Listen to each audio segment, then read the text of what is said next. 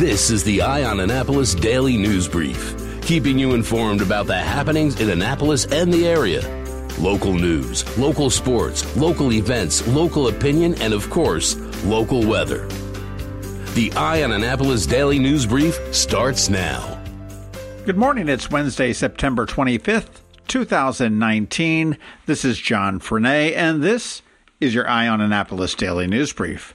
Hey, first things first, I forgot it was Tuesday yesterday. I forgot Ticket Tuesday, but I have a pair of tickets that I'm going to give away to the 10th person that emails me saying I would like to see Bob Mould. Yes, it is Bob Mould, the founder of Husker Du, playing at the Rams Head this Friday, September 27th. The show is at 8 p.m., the doors are at 7 p.m., and as always, we have fantastic seats. I do have a pair of tickets for the 10th person that sends me an email. Just very simple say, I'd like to go see Bob Mould. The email address is info at eyeonannapolis.net. So let's get right into the news. The Capital Gazette has a follow up to that shooting in Pasadena last week, and it's a little bit bizarre. The police have been holding the homeowner, Richard Korwick, for illegally possessing firearms because he had a prior felony conviction. He claims that he felt threatened when Jeffrey Thomas Dickinson had approached his house and he did shoot him in the front yard. He was pronounced dead at the scene. Now it's come to light that Korwick had actually referred Dickinson to a friend of his for a job.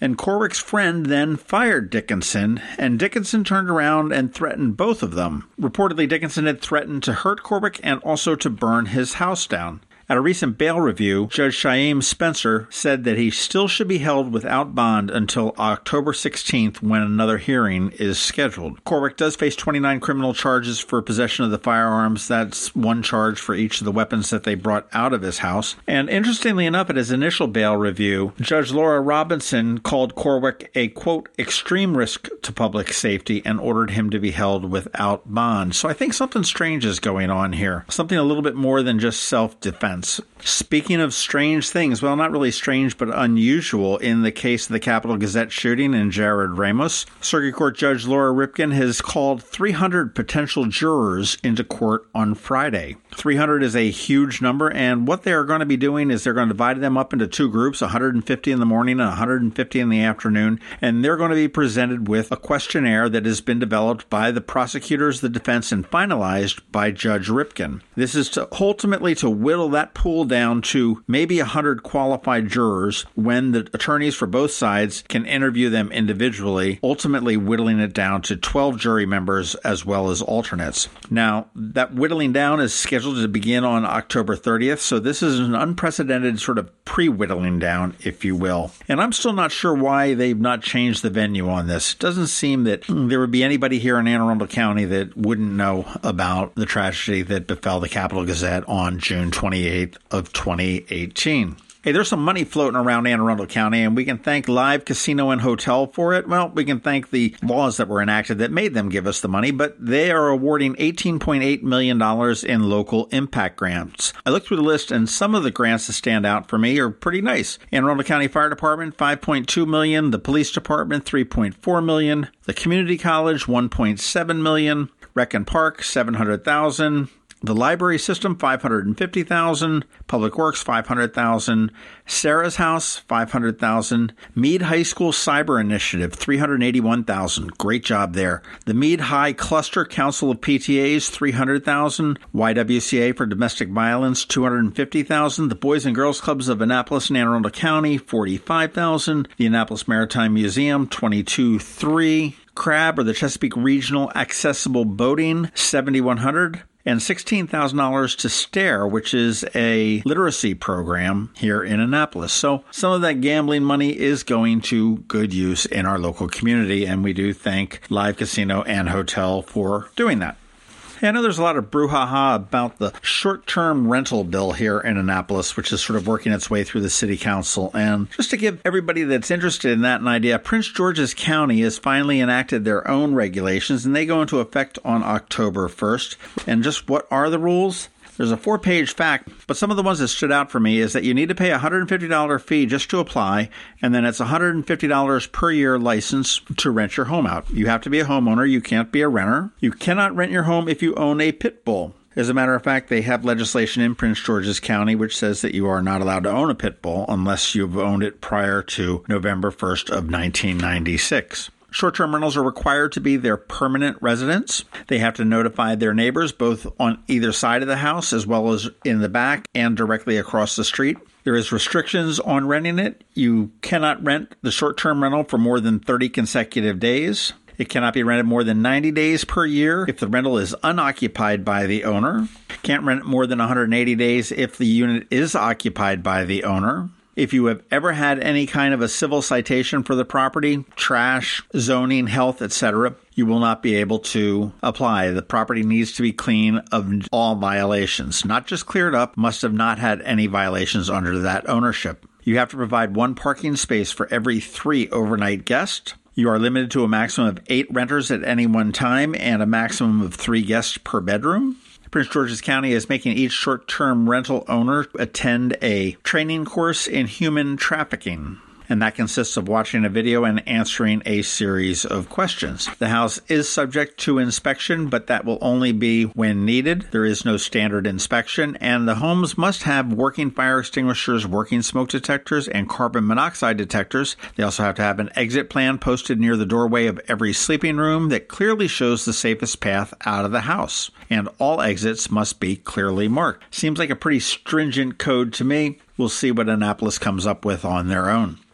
Hey, as we wind down baseball season, got some sad numbers out of Oriole Park at Camden Yards, and the team's attendance in 2019 hit an all time low with an average of 16,347 spectators per home game here in Baltimore. That's only 36% of the capacity of the stadium, and to put that in perspective, they probably could have played in the Bay Sox Stadium and had a full house every single night. Last year, the Orioles finished dead last in Major League Baseball. This year, it looks like they may finish number two. However, there are still a few more games to play. If the Orioles continue to lose and the Detroit Lions miraculously start to win, they could redeem that crown as being the worst team in baseball. As they say, there's always next year. All right, that does it for the top news today. Please make sure you're checking out eyeonannapolis.net throughout the day because we do update it throughout the day. You want to give us a click on that first link in our show notes, find out all the different ways that you can connect with us. And if you're someplace where you can give us a rating or a review, please do that as well. Now, just hang tight. We've got George Young with your local DMV weather forecast, and he's coming up in just one minute.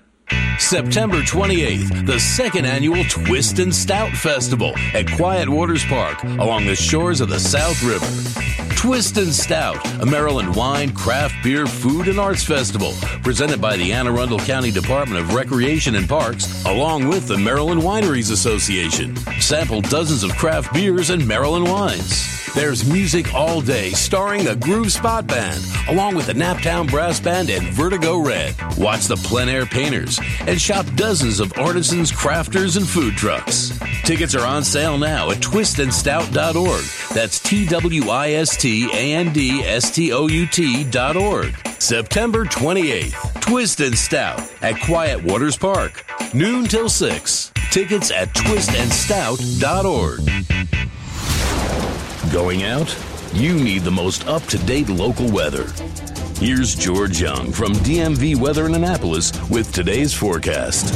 Hey everyone, this is George with DMV Weather, and this is your Eye on Annapolis forecast for Wednesday, September 25th. Yesterday was a nice improvement over the previous few days, and today will essentially be a carbon copy with sun-filled skies and highs in the 78 to 84 degree range. Then temps will warm back up a bit into the 80s for the next several days as sunshine continues to fill the skies above all of Anne Arundel County with very little chance of rain through at least Friday, if not the entire weekend. So start making those plans now to get out and about for what should be yet another nice weekend on the whole across the region. Okay, that's it for today. This is George Young of DMV Weather. Make it a great day out there and be sure to get our free app on all of your devices by searching for DCMDVA Weather in the Apple or Google App Stores and also follow us on Facebook and Twitter and on our website at dmvweather.com so you can always stay weather informed. When a ring from the United States Naval Academy comes into Zachary's for a center stone, it always makes us wonder, where's this one going? Where's this one been? A nuclear sub in the North Atlantic, a carrier deck in the South Pacific. The moon? 52 astronauts are Academy graduates, from Iwo Jima to Okinawa. Corregidor to the Coral Sea, Midway to the Persian Gulf, Congress to the White House. These rings go where America goes. 73 that went to war were awarded the Medal of Honor. But wherever they go, wherever they may serve, our admiration goes with them. Zachary's. Online at zacharysjewelers.com. More than a jewelry store, a jeweler.